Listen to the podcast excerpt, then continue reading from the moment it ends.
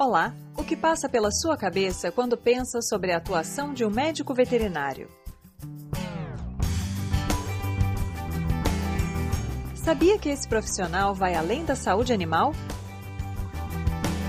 Venha com a gente e se surpreenda com esse universo. Sou Thaís Rocha e esse é o Papo de Veterinária.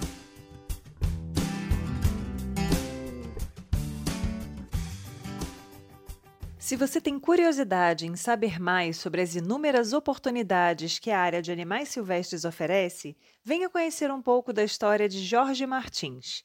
Médico veterinário graduado na Universidade Federal da Bahia, ele atua em projetos de conservação de fauna, fez mestrado e doutorado com enfoque em reprodução de grandes felinos e tem muita história boa para compartilhar. Queria te agradecer pela disponibilidade de estar aqui com a gente hoje, Jorge. Eu que agradeço, Thaís. Um prazer participar aqui desse programa que você desenvolve, poder contribuir aí com os nossos colegas veterinários. Então, como é que foi? Você já entrou na universidade com esse intuito de trabalhar com selvagens? Ou foi um interesse que surgiu ao longo da sua formação? Eu entrei na Faculdade de Medicina Veterinária para mexer com animais selvagens. Esse era o meu grande objetivo, era reproduzir animais selvagens, trabalhar com essa parte de conservação, de reprodução. Embora eu seja um homem da fazenda também, eu goste muito das criações e tem uma essa outro lado também da medicina veterinária que me agrada muito, mas profissionalmente o meu objetivo era conseguir trabalhar com silvestres. E naquela época, realmente, paradoxalmente, porque o Brasil é o país mais biodiverso do planeta, espécies ameaçadas para todo lado, uma fauna riquíssima, e me deu uma sensação assim muito estranha na época de como é que a medicina veterinária está quase de costa para isso. Por que que isso acontece? Então, na época, o início da minha faculdade foi difícil, porque eu custei a pegar um empenho maior na graduação. Eu tinha uma outra vida profissional que estava dando muito certo. e eu dei corda para esse outro lado e fui empurrando um pouco com a barriga assim a faculdade. Né? E aí eu consegui entrar no Zoológico de Salvador para fazer um estágio de um ano. E aí foi quando pela primeira vez eu consegui tocar nesse universo, entender realmente como a medicina veterinária pode contribuir, pode contribuir muito. E aí que eu comecei realmente a mexer com o que eu queria. Aí encontrei um professor corajoso para me apoiar num projeto de coleta de sêmen de pumas que tinha alguns pumas lá, que não se mexia, tinha muito tempo, né? e o professor José Vasconcelos, na época, que era o diretor do hospital, topou me orientar num projeto de iniciação científica nessa área. E aí fizemos uma parceria com o Zoológico de Brasília, e aí comecei realmente a mexer com os animais selvagens na graduação ainda. De forma muito imediata, as pessoas relacionam o trabalho com animal ao médico veterinário. E quando a gente pensa em animais selvagens, a gente tem uma importância enorme da biologia, e existem muitos médicos veterinários que, às vezes, fazem até uma formação complementar em biologia por perceberem que a medicina veterinária, às vezes, não traz toda a gama de informações que a pessoa precisa para uhum. atuar na parte de conservação. Mas a biotecnologia da reprodução é uma área específica da medicina veterinária. Não é Sim. é uma área na qual o biólogo possa atuar, ou é? Então, existem essas, digamos, reservas de mercado, né, quase, em termos de qualificação técnica também que cada profissão recebe, porque o biólogo ele estuda fisiologia, ele estuda todo um aspecto, digamos assim, dos animais silvestres que é extremamente relevante, mas a parte médica, reprodutiva, endocrinológica, ele não pega como o veterinário pega. Então, a gente está qualificado para fazer coisas que os biólogos não conseguem realizar. Isso sem desmerecê-los, né? porque são atividades complementares. Tanto que eu fui buscar também, como você falou, uma formação na área de biologia. Logo que eu me formei, ainda estava muito incipiente o mercado nessa área e eu queria, de qualquer maneira, achar um caminho para continuar trabalhando com isso, para trabalhar com isso. E eu, na época, tinha o Instituto de Pesquisas Ecológicas, que é uma ONG muito importante aqui de São Paulo, e eu me lembro, tem uma história curiosa sobre isso, vou te contar brevemente, porque eu estava com a maioria dos recém-formados desempregados. E uma colega minha, lá de Salvador, me procurou falou: Olha, Jorge, é o seguinte, falei com um amigo meu que tem um frigorífico, estava precisando de um veterinário lá, já te indiquei. Então, é só você ir lá fazer entrevista que o cara já vai para te treinar, para você assumir lá. Só que há uns meses antes, eu tinha escrito uma carta para esse curso de Biologia da Conservação e Manejo da Vida Silvestre do IP, que era um curso assim, na época era quase 2 mil dólares, 30 dias com o grupo aqui em São Paulo, lá no Morro do Diabo, no Parque Estadual, para fazer a parte prática. E na época o dólar estava equivalente a hoje, assim o valor de câmbio dele. Mas eu, com a minha cara de pau toda, fiz lá uma carta, pedi para o meu orientador fazer uma carta de apresentação e falei: ó, o não eu já tenho, né? Vamos ver o que acontece. E aí, exatamente no dia da entrevista para ir lá no frigorífico, me chegou a resposta desse curso que era tipo: ó, você ganhou uma bolsa integral para vir fazer o curso em São Paulo, então você vem. E aí foi meio que assim, hora de escolher realmente tem um emprego garantido aqui numa área da medicina veterinária que é nobre e é super bem remunerada. E do outro lado, uma coisa totalmente incerta, assim, animais silvestres, conservação, mas que na minha cabeça fazia todo sentido do mundo, porque eu era, era não, sou apaixonado pela biodiversidade, sou apaixonado pelas áreas naturais, pelos animais silvestres. Era uma coisa que fazia muito mais sentido para mim. Tanto que eu fui para a entrevista e falei: olha, vim, mas tem isso. E eles falaram: vá agora, não perca essa oportunidade. foi muito bacana, né? Aí eu acabei indo e foi onde eu tive contato com esse lado complementar que a biologia traz. Você fazer uma abordagem mais sistêmica, você discutir cadeia alimentar, você integrar uma série de ações numa ação de conservação, não é uma coisa médica pontual numa espécie, onde você consegue tocar nas coisas de uma maneira mais abrangente. É bem interessante porque é uma dúvida muito grande que as pessoas têm, esse questionamento de ah, será que o que eu desejo realmente vai dar certo ou não?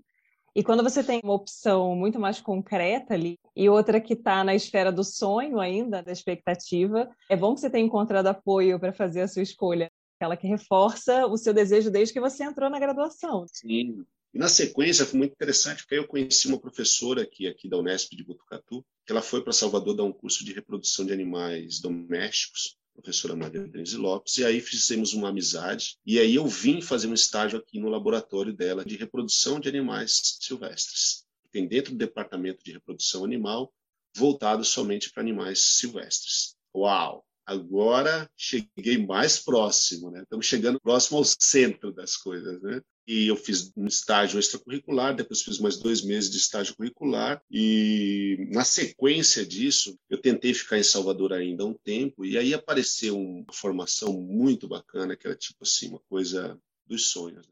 Era um curso de especialização em animais silvestres e manejo e conservação de fauna amazônica, dado por um dino da medicina veterinária, que é o professor Milton Thiago de Mello, que está no hall das lendas, sabe? Esse cara. É, isso foi 2003. Era uma coisa surreal o curso, porque a gente ia ficar três meses viajando na região amazônica, usando os quartéis do Exército para nos abrigar e fazer toda a logística de terra. E ele fez um acordo com a Varig na época, então foram 12 voos dentro da região amazônica. E a gente pagou 500 reais a gente ficou três meses viajando na região norte, conhecendo todas as experiências relacionadas à conservação e manejo de fauna. E nessa viagem a gente visitou tudo que havia na região norte sobre fauna e conservação. Inclusive um projeto chamava LBA, era o maior projeto que estava sendo desenvolvido na Amazônia na parceria com a NASA, onde existiam parcelas de um subprojeto chamado Seca Floresta. Então, eles cobriram grandes parcelas da floresta durante o período das chuvas. Instalaram torres gigantescas para medir todo tipo de composto volátil. Tal. E essas parcelas geraram os dados para gerar os modelos de clima da região norte. E já naquela época, estava lá descrito: olha, se a Amazônia perder próximo a 20% da sua cobertura florestal, o regime de chuvas vai mudar na América do Sul. A zona ali do centro-oeste vai ter uma diminuição drástica de precipitação, o sudeste vai ter extremos, chove muito, não chove nada, a Bacia do Prata pode secar. Itaipu pode parar de produzir energia elétrica. Isso estou falando 2003. Esses dados já estavam disponíveis. Né? Então, hoje, olhando em perspectiva, é meio chocante notar que o governo gera dados estratégicos, mas não usa isso como uma ferramenta de tomada de decisão da política pública. Mas, enfim, voltando aqui ao nosso tema, porque a questão ambiental é muito ampla. Isso eu também aprendi olhando para esses novos lados da conservação, de como fazer uma coisa que fizesse sentido. Então eu fui para esse curso e quando eu voltei, eu estava assim, transformado, é, mudou para mim, que é uma responsabilidade que você passa a carregar quando você fica sabendo das coisas. Quando você não sabe, né? Pode fazer muito, mas a partir do momento que você sabe, já estava tudo lá, incômodo da questão indígena, o incômodo da forma como foi colonizada a Amazônia e agora como fazer. A gente queria que as pessoas viessem para cá e prometemos mundos e fundos, agora elas foram, mas elas agora não podem fazer o que a gente disse que elas podiam, porque tem as questões de preservação na frente, tudo isso, né? Então já estava tudo lá. E aí, quando eu voltei, foi logo na sequência para vir fazer um mestrado aqui na Faculdade de Medicina Veterinária de Botucatu. Eu me mudei para cá, né? E vim para o laboratório da Maria Denise Lopes fazer o meu mestrado. Entendi.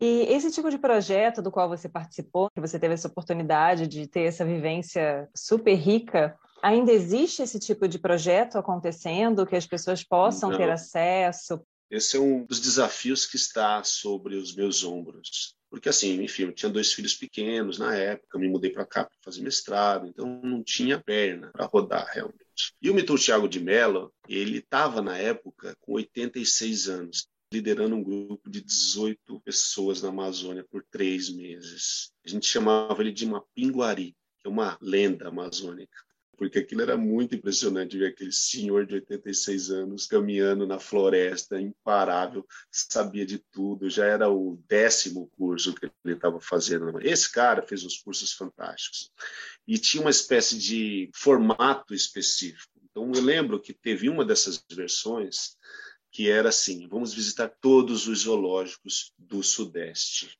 E desceram de ônibus, visitando todas as experiências de zoológico do Sudeste, durante dois meses. Então, essa formação ela parou, mas ele me pediu, na época, que mantivesse. E eu falei: olha, agora não dá.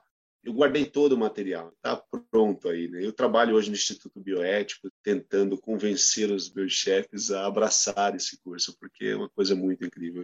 E essa questão da interface entre a conservação e as populações daquele entorno, essa conscientização, esses programas que abrangem essas pessoas no intuito de fazer com que elas atuem junto ali a esses programas de conservação, tem alguma coisa nesse sentido lá na região norte? Você falou da questão dos indígenas, provavelmente é uma coisa de proporções enormes e é multifacetada, porque os indígenas eles têm uma cultura milenar dentro da região amazônica. Então, você querer proibir um índio de caçar o seu macaco para refeição é uma coisa assim muito difícil e inadequada, eu diria, porque tem todo um contexto cultural ali junto. Tanto que uma das coisas que incomoda na questão indígena muitas pessoas, inclusive as militares, é que o Brasil, na verdade, ele tem uma das leis indígenas consideradas mais avançadas no mundo, porque existe o conceito de nação indígena. É como se a Constituição do Brasil não se aplicasse ao interior de terras indígenas. Ali se aplica a cultura daqueles povos. E isso é um gap jurídico que incomoda muita gente, digamos assim. Mas, se você olha comparativamente, os índios são os que mais preservam, de longe, comparativamente com unidade de conservação, de proteção integral, de uso sustentável, são as áreas que estão mais íntegras, são as terras indígenas. Do outro lado, tem toda a população que migrou para lá. Enfim, a região norte é uma fartura enorme pescar, caçar, virou parte da cultura das pessoas, é uma coisa muito comum. Então é difícil de ser trabalhada porque envolve um aspecto cultural também de quem foi para lá, numa época em que ali ainda realmente era um vazio demográfico, só tinha muita floresta. E eu trabalhei com felinos muitos anos, felinos selvagens, mas eu sempre compreendi o drama. Se você está no meio do mato, você tem seu filho pequeno, tem uma onça rondando tua casa, alguém vai ter que sair dali, porque é um risco muito grande. Então, são muitas coisas para se pôr na mesa para entender esse mosaico. Agora, o que eu sinto falta? O que eu sinto falta é que, ao invés de a gente aprofundar o conhecimento e desenvolver tudo isso, a gente cria uma série de proibições que também travam tudo, percebe? Por exemplo, eu vou dizer uma coisa que pode ser polêmica para muitas pessoas da medicina veterinária ou quem trabalha com conservação, mas eu sou a favor da zootecnização das espécies silvestres. Por que, que eu sei criar boi, cabra e não sei criar paca, porco do mato, cateto? Se eu aprender a reproduzir esses animais, o risco deles serem extintos vai aumentar ou vai diminuir? Lógico que vai diminuir, porque eu estou dominando a reprodução dessas espécies. E você consegue criar um mercado muito interessante, porque, veja, é o que aconteceu com o jacaré. Qual é a proporção na natureza? 100 para 1. Então, nasceu 100, um chega à vida adulta. O resto vai rodando na cadeia alimentar, certo? Em cativeiro, nasceu 100, sobrevive 98. Você vai soltar os 98 na natureza, você vai causar um desastre ecológico. Você tem uma cota de soltura, uma cota para matrizes, e você tem uma cota de abate de carne silvestre, que o mercado anseia e que vai pagar caro por isso. Resolve vários problemas numa cajadada só, porque você zootecnizou, diminuiu as chances daquela espécie ser extinta, criou condições de fazer cotas de soltura para fazer uma reposição em áreas naturais, em lugares que tenham vazios, e você criou um mercado de proteína animal, de animais silvestres regulamentada, legal, e vai gerar um monte de divisas, de empregos e de riqueza com a biodiversidade nossa. Então, vai dar para fazer, ainda há tempo sabe? Eu acho que as pessoas estão começando a se mexer um pouco mais na medicina veterinária. Com certeza. E aí, Jorge, esse seu início na vida acadêmica, você migrar ali para uma pós-graduação, fazer o seu mestrado. Como Sim. é que foi essa experiência de finalmente concretizar de forma mais efetiva a questão da reprodução em animais selvagens, que era o que você desejava? É, foi muito bacana, porque as faculdades na Bahia são muito precárias. E eu cheguei aqui no Sudeste e tinha tudo. Então, você aprende a fazer no difícil, você chega onde tem estrutura, você nada de braçada. Tem tudo funcionando, tomografia, laboratórios montados, professores dispostos ali. Então, foi maravilhoso. Né? E era um laboratório voltado para isso. E as perguntas que eu sempre tentei responder na área acadêmica foram muito acolhidas pela professora que me orientou e pelos professores do departamento. Eles achavam interessantes os meus projetos. Então, eles se aproximavam, troquei muita figurinha, aprendi muito, dei minhas contribuições também, dei muita aula na pós, então foi uma experiência muito rica realmente. Agora, o que você acaba também realizando é assim, a ciência, mesmo quando os experimentos dão certo, digamos assim, que você consegue aprimorar uma técnica, desenvolver uma tecnologia, isso não é garantia de que nada foi resolvido na prática. Ainda mais nessa dimensão, porque quando você está falando em adaptar biotecnologias para espécies silvestres, o que, é que você está dizendo? Olha, a coisa está tão crítica que a gente precisa guardar os genes desses animais para ver se lá na frente a gente vai conseguir voltar com isso aqui. A gente precisa adaptar essas tecnologias rápido, porque essa extinção em massa, que hoje a gente sabe que está estabelecida, ela só é oficial hoje para o grande público, mas a gente já sabia do enorme problema que estava em curso principalmente quando você está falando em predadores de topo de cadeia, certo? Porque ocorrem numa densidade muito menor, são populações reduzidas, muitas vezes já consanguíneas. Então, tem uma série de outros desafios. Então, é lidar com uma situação extrema, realmente. Então, no mestrado, o que, que a gente tentou fazer? A gente queria desenvolver uma forma de transportar o material genético dos animais por longas distâncias antes de congelar esse material. Porque zoológicos no Brasil em todos os lugares, então eventualmente se a gente tivesse um protocolo que permitisse a gente transportar as gônadas desses animais por 24 horas e depois fazer a extração desse sêmen, fazer o congelamento com sucesso, isso resolveria o problema do banco genético, porque 24 horas hoje em dia se dá volta no mundo, certo? Então, em tese, a gente poderia resolver a questão da erosão genética violenta que está acontecendo em função da morte dos animais que estão em cativeiros. Então, pelo menos para os animais em cativeiro, a gente conseguiria salvaguardar esses gametas para um uso futuro. E para nossa felicidade, na verdade, o experimento deu um resultado muito bom, porque ele mostrou que 24 horas de transporte dos testículos de felinos não altera em nada o resultado pós-congelação. Então, se eu pegar um testículo, congelar ele, você transportar durante 24 horas a 5 graus, depois extrair, depois congelar, a qualidade desses dois materiais não vai ser diferente. Então, isso foi uma boa notícia, porque você pode transportar um testículo por 24 horas, congelar esse sêmen e você vai ter um sêmen de boa qualidade viável quando você descongelar. E quais são os desafios técnicos na prática de trabalhar com esses animais? Porque existe, eu acho que, uma visão muito romantizada. Você fala assim, para um leigo, eu trabalhei com reprodução de felinos selvagens em extinção, pumas, de onças. A pessoa provavelmente já imagina você no meio da floresta com a sua roupinha de Indiana Jones, saltando em cima da onça, capturando a onça para fazer essa coleta. Então, é, a gente sabe que na prática as coisas funcionam de uma maneira diferente e existem vários vários desafios técnicos de você trabalhar é, com um material que é limitado e que é precioso. Porque não é um material que, ah, se perder, tá ok, supimpa, não tem problema. Então, como é que foi a condução dessa questão? É, você nota que isso está reduzido a uma esfera acadêmica, é uma esfera de pesquisa. Falar em mercado disso não existe.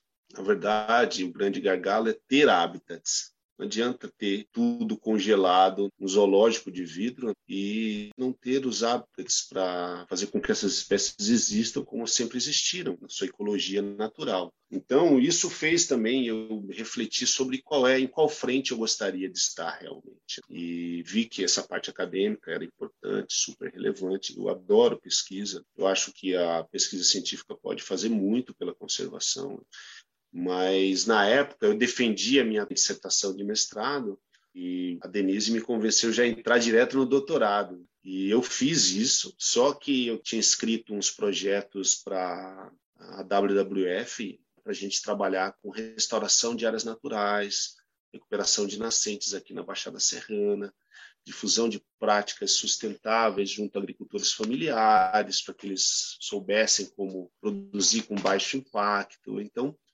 Aí eu pedi o desligamento do doutorado. Eu falei, não, eu não posso deixar isso aqui passar. Eu quero essa experiência, eu quero estar com o produtor agora no campo e quero pensar com eles soluções, pensar formas de lidar com o front. Esse é o front. É a propriedade rural, no final das contas, onde a conservação acontece ou não. Essas questões de programas de TV, de redes sociais, às vezes o aluno que está na graduação, ele tem uma visão um pouco diferente do que é o real. Então, às vezes você fala assim, ah, trabalho com onça. E o cara vai ficar na expectativa de que vai ser aquela coisa de ir na floresta, agarrar onça, pegar onça, vai ver onça direto. E às vezes você vai conversar com uma pessoa que trabalha com onça e o cara fala, não, eu vi duas onças na minha vida inteira. Porque não é uma coisa assim que está ali do seu lado todo dia. E tem essa questão da reprodução que você falou, ó, é uma questão de esfera acadêmica. Então, é uma descoberta importante, é um fato relevante para a ciência, mas não é uma coisa que você vai sair da sua pós-graduação e vai trabalhar com aquilo ali todo dia, se não for dentro de uma esfera de pesquisa. Então, eu acho que é, é importante as pessoas mais jovens terem uma noção do que é essa realidade, do que é palpável, da diversidade enorme de áreas que existem nas quais você pode se inserir enquanto médico veterinário. Com certeza. E tem áreas a serem criadas ainda. Né? Eu acho que agora, por exemplo, quando eu estava fazendo meu doutorado, eles mudaram o programa, porque eu estava fazendo em biotecnologia da reprodução. E aí, no meio do programa, eles criaram a pós-graduação em biotecnologia animal, que é mais abrangente, certo? Biotecnologia da reprodução para biotecnologia animal abre um leque muito mais amplo de possibilidades. E eu vejo que aí dentro tem muita coisa, né? A biotecnologia animal, ela provoca que muitas áreas emerjam, digamos assim, que a gente consiga aprimorar isso a um nível incrível. Eu trabalho no Bioéticos atualmente né? e a gente está lançando um curso esse mês de tratamento com células-tronco que é o laboratório da professora Fernanda, que já há mais de 10 anos cultiva as células em laboratório para fazer os tratamentos terapêuticos, é o maior centro de atendimento de células-troncos da América Latina. E os resultados são inacreditáveis. Está na ordem do milagre. É tipo assim, é, santa célula tronco, porque consegue realmente fazer um apoio terapêutico ali importante para muitos animais. Né? Então, só para dar um exemplo, mas eu lembro que meu pai já falava: olha, carne bovina vai ser cultivada em fábrica. Estava certo, já está no forno essa tecnologia aí de cultivo de tecido. Então, é uma área que vai se desenvolver muito e tem muito para dialogar com essa indústria 4.0, que é exatamente a fusão entre a nanotecnologia e a biotecnologia, que promete coisas que podem ser incríveis e também podem ser assustadoras ali na frente. Vamos ver o que, que vai acontecer. Vamos torcer pelo melhor, só pelo incrível. Pelo melhor. Apesar de que a gente não tem muito como fazer essa seleção. Normalmente tem um combo aí, as coisas vêm meio atreladas. Um combo. É, exatamente, verdade. E conta um pouquinho pra gente sobre a sua experiência na Alemanha. Eu queria conseguir fazer uma pesquisa, porque é isso, biotecnologia já é uma coisa dentro de outra coisa, mas tinha que então ser uma coisa que fizesse sentido. O que está precisando desenvolver? O que, que, falta na parte de biotecnologia, de conservação? Onde é que está o gargalo? E aí eu fui conversar com alguns pesquisadores e descobri o óbvio. Até nesse nível existe um certo sexismo, Thaís, que é assim, a gente sabe tudo sobre sêmen, sobre congelar sêmen, sobre tudo, mas a gente não sabe guardar a célula primordial feminina. A gente não sabia fazer o banco genético de fêmeas. Então, basicamente, era isso. O gargalo. Ah, a gente guarda milhões e milhões de espermatozoides, mas a gente não consegue fazer o equivalente com as fêmeas. Então, quando as fêmeas morrem, você ainda perde todo aquele patrimônio genético que elas representam. Então, o que, que dá para fazer? Né? E a gente começou com uma proposta de fazer uma coisa parecida com o que a gente tinha feito no mestrado e testar a técnica de vitrificação para congelar córtex ovariano de felinos. E a gente fez aqui, começou o primeiro ano muita ênfase em crédito, então tinha muita disciplina, a gente começou a fazer uns ensaios experimentais, e aí apareceu aquele programa que teve um boom nessa época, que foi o Ciências Sem Fronteiras. E aí aquelas coisas, sabe, Thaís? Quando é para ser, é para ser. Que aí o que, que eu fiz? Eu comecei a pesquisar, estava fazendo minha revisão bibliográfica, descobri a Catarina Vefgenhoff, que é a papa aí da conservação de felinos no mundo, né? e ela trabalhava no zoológico de Berlim, no IZW, e aí eu passei aquele óleo de peroba de sempre e escrevi uma carta para ela, falando, olha, estamos aqui com um projeto para congelar córtex ovarianos de felinos e queremos saber fazer uma parceria, temos um programa agora, Ciências Sem Fronteiras aqui, que poderia financiar uma bolsa sanduíche, tarará, tarará mas a gente precisa ter o aval da senhora fazer a solicitação formal da bolsa, porque para fazer a solicitação você já tinha que ter o ok do pesquisador lá fora. E ela falou: olha, que coincidência, acabei de perder uma pesquisadora aqui por um ano porque ela estava grávida e pariu. E na Alemanha a licença maternidade é um ano. Então, ela saiu, liberou a mesa, liberou o laboratório, ela falou, a partir de março você poderia vir já, de 2013. E aí foi muito rápido a aprovação da bolsa, deu tudo certo, e eu desembarquei em Berlim em março de 2013, feliz, mas com um medo de tudo dar errado, assim, enorme. Porque você imagina você entrar num trem alemão, o que que é? Os alemães são workaholic de nascença se tem uma coisa que é importante para um alemão, é o trabalho dele. A mãe dele, talvez, mas o trabalho é muito importante. Então, eu vi que eu tinha entrado num instituto de pesquisa de ponta, o Instituto de Vida Selvagem da Alemanha, um prédio com 100 funcionários no total, mas que fazem um barulho impressionante no mundo da ciência. Então, assim, teve muitas camadas minha experiência na Alemanha, porque você está acoplado numa estrutura dessa, você descobre quanto dá para fazer com compromisso das pessoas. Porque, por exemplo, eu não tinha hora para trabalhar. Ninguém ficava lá me procurando. Ah, Jorge, você não chegou 8 horas da manhã. Ô, oh, Jorge, você saiu 3 horas. Nunca. Mas, assim, o que estava em conta é o serviço está sendo feito, você está dando andamento, as coisas estão avançando. Tanto que foi muito interessante, Thaís, porque quando eu cheguei logo lá, ela estava rodando um pré-projeto para validar o vermelho neutro que eu desconhecia. Fui ter que estudar para entender. Quer dizer, A gente, como é que faz normalmente em biotecnologia? Você pega um tecido, submete ele a um procedimento, e aí depois você mata ele, cora ele, ou mede, ou fotografa, para dizer se ele estaria vivo ou não na época pós-tratamento ou não, com bases morfológicas e moleculares, certo? Então você usa indicadores, mas você está morto. E o vermelho neutro era uma provocação noutra direção. É tipo assim: vamos ver se o tecido está vivo com ele vivo. E aí vamos medir a partir da cor o pH interno. E se o vermelho neutro foi para dentro da célula, ele indica uma atividade de organela, de ribossomo, de lisossomo, de tudo isso. Então, ele dá uma atividade positiva de organela que indica que a célula está viva. E aí depois eu posso tirar esse vermelho neutro dali de dentro e a célula continua a jornada dela. Não perdi a célula. Então isso de repente fez uma diferença enorme, porque você consegue medir a viabilidade celular sem precisar matar a célula. Pode parecer óbvio, mas não é. É uma coisa nova naquele momento, principalmente aplicada à reprodução. E aí ela me convidou logo de cara para desenvolver esse projeto e validar essa técnica para folículos pré-antrais de córtex ovariano de felinos. E aí foi muito bacana, porque a gente fez com gato doméstico, fez com onça, tigre, com lioas, fez até com lobo-guará. E a gente conseguiu validar essas técnicas para todas essas espécies de carnívoros. Esse trabalho, inclusive, ganhou o prêmio no Congresso Internacional em Santiago, em 2015.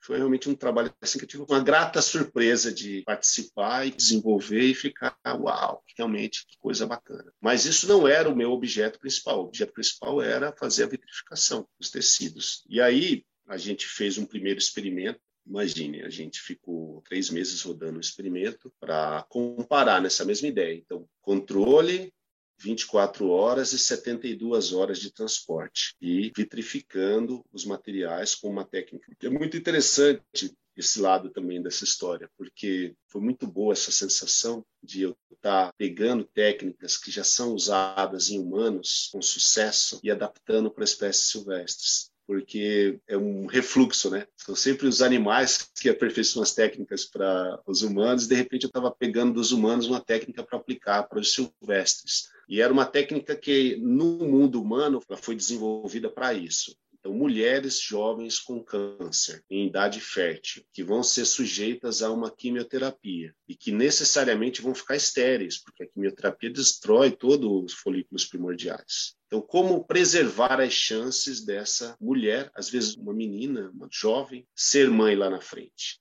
Tira o córtex ovariano antes da quimioterapia, vitrifica isso com a técnica que a Victoria Carros desenvolveu, e quando a mulher acabar o tratamento com sucesso da quimioterapia, você reimplanta esse tecido na mulher. Ou, em alguns casos, em ratos, como já foi feito com ratos daqueles MobSeed, né? são ratos de laboratório.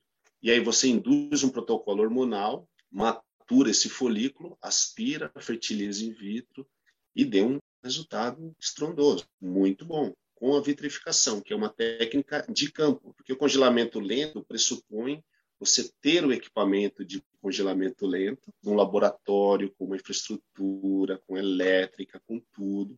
Enquanto que a vitrificação representou assim tipo um salto tecnológico, porque você tinha resultados melhores que o congelamento lento, sem essas necessidades de equipamento caro e você tinha uma técnica portátil aplicável a condições de campo, que para o Brasil é o melhor cenário, certo? Tem menos infraestrutura.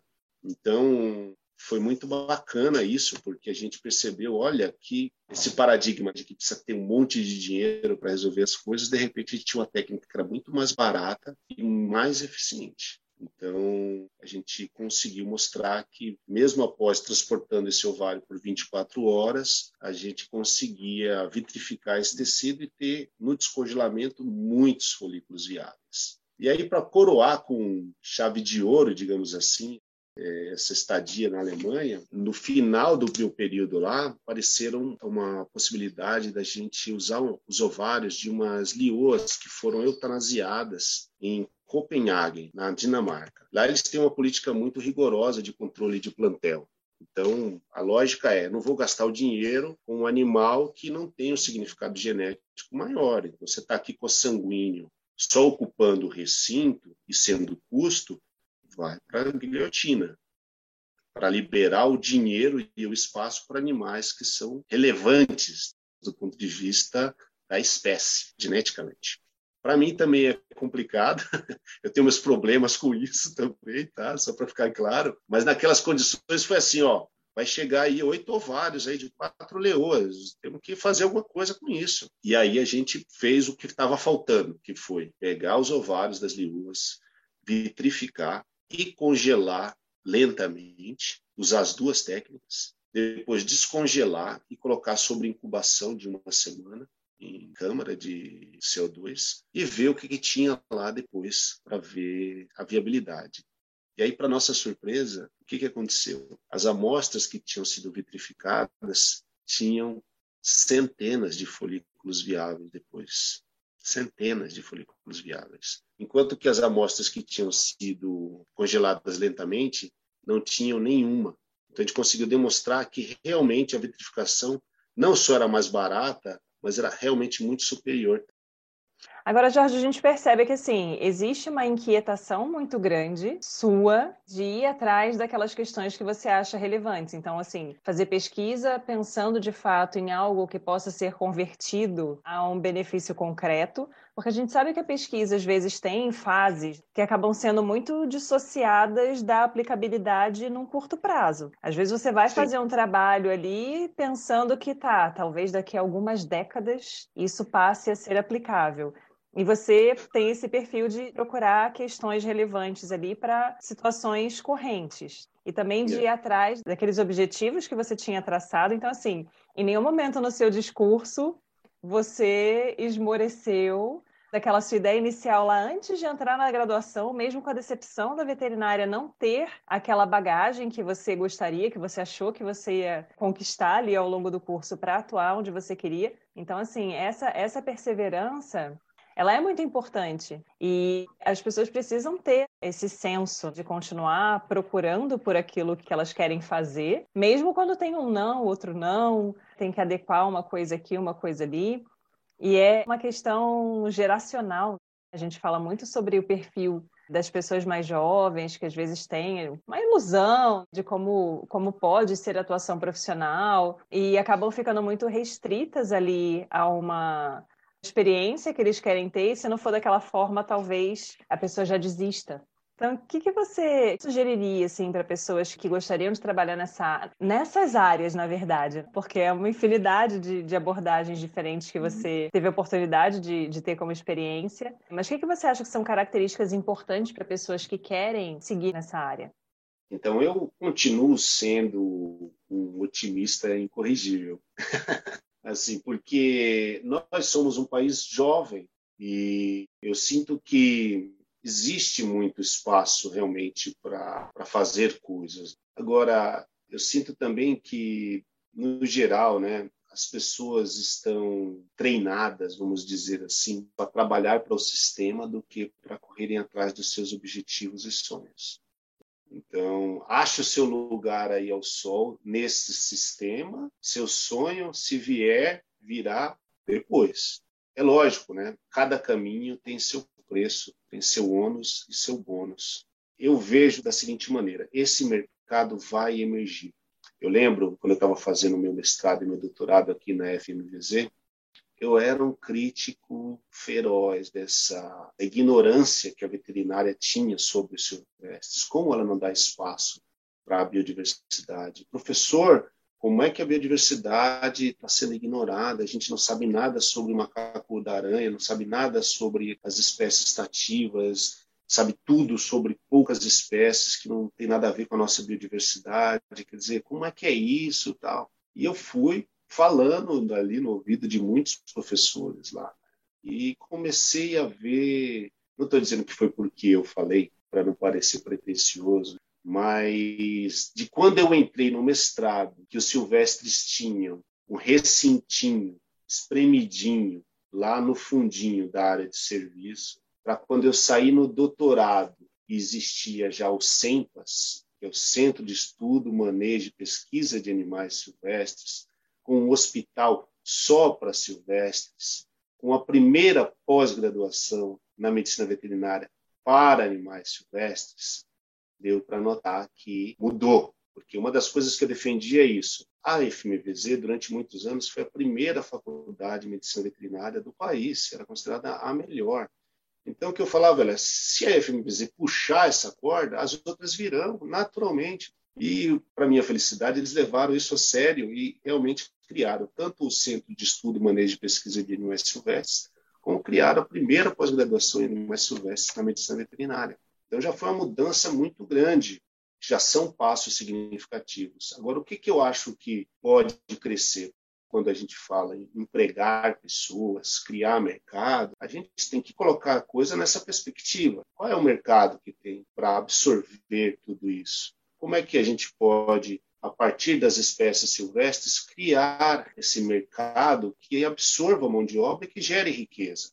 Então, um dos caminhos, eu acho que é esse que eu já te falei, da zootecnização, para criar uma estratégia múltipla, porque se você reproduzir, eu estou prevenindo a extinção dessa espécie, ao mesmo tempo eu estou criando uma diversificação de proteína que vai ter um nicho de mercado que vai, a Europa vai querer pagar caro por um quilo de carne de paca. E aí você está falando numa expertise brasileira, que é a produção de proteína animal. Só vai mudar o foco. Então, vai continuar dentro de um espectro que já é sucesso e vai alavancar uma série de outros trabalhos e resultados e gerar emprego e fazendo conservação.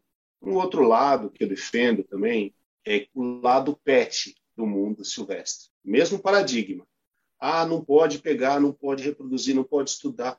E se aprendesse a reproduzir iguana, e aí a gente tivesse um monte de iguana sendo reproduzida, não posso soltar isso na natureza, senão é um desastre ecológico, certo? Então, tem uma cota disso que é para pet. Vai ter um criadouro comercial especializado que vai criar um mercado de pet com animais silvestres. Qual é o problema se a coisa for feita legalmente? Eu não vou estar criando essa mesma estratégia de conservação e de mercado? Isso não interessa à medicina veterinária? Isso não interessa aos animais silvestres? Isso não interessa ao país como uma diversificação da sua economia. A gente vê aí quanto dinheiro move o mundo pet de cães e gatos. Bote nessa equação iguanas, jiboias, cágados. Qual é o mercado potencial que teria por trás disso, se a gente fizesse isso direito? Existe esse puritanismo quase de que, ah, não, as espécies silvestres são tipo uma coisa idílica, elas têm que existir lá no meio do mato, não podemos nem tocar e nem chegar nelas e não, temos que aprender tudo sobre elas. Existem coisas no mundo animal que se a gente dominasse ia conseguir fazer milagres. Um exemplo, o poraquê, peixe elétrico amazônico. É um choque de 10 mil volts, gerado por uma estrutura biológica. Quem é que sabe fazer isso? O poraquê. a gente não sabe aí. Mas a gente podia aprender vamos fomentar, vamos ter um incentivo à produção pelos produtores de espécies zootecnizadas, enfim, criar uma lógica de incentivo que ajude esses mercados a decolarem. Jorge, muito obrigada mais uma vez. Eu que agradeço. É, a gente volta na próxima semana com mais um médico veterinário contando sobre a sua história de vida. Obrigada. Este foi o Papo de Veterinária. Obrigada por ficar conosco até aqui. E não esqueça de compartilhar com seus colegas que também gostariam de saber mais sobre a profissão. Toda quarta-feira temos vídeos novos no youtube.com/barra Papo de Veterinária. E às sextas-feiras teremos episódios novos do podcast. Fica com a gente! Até lá!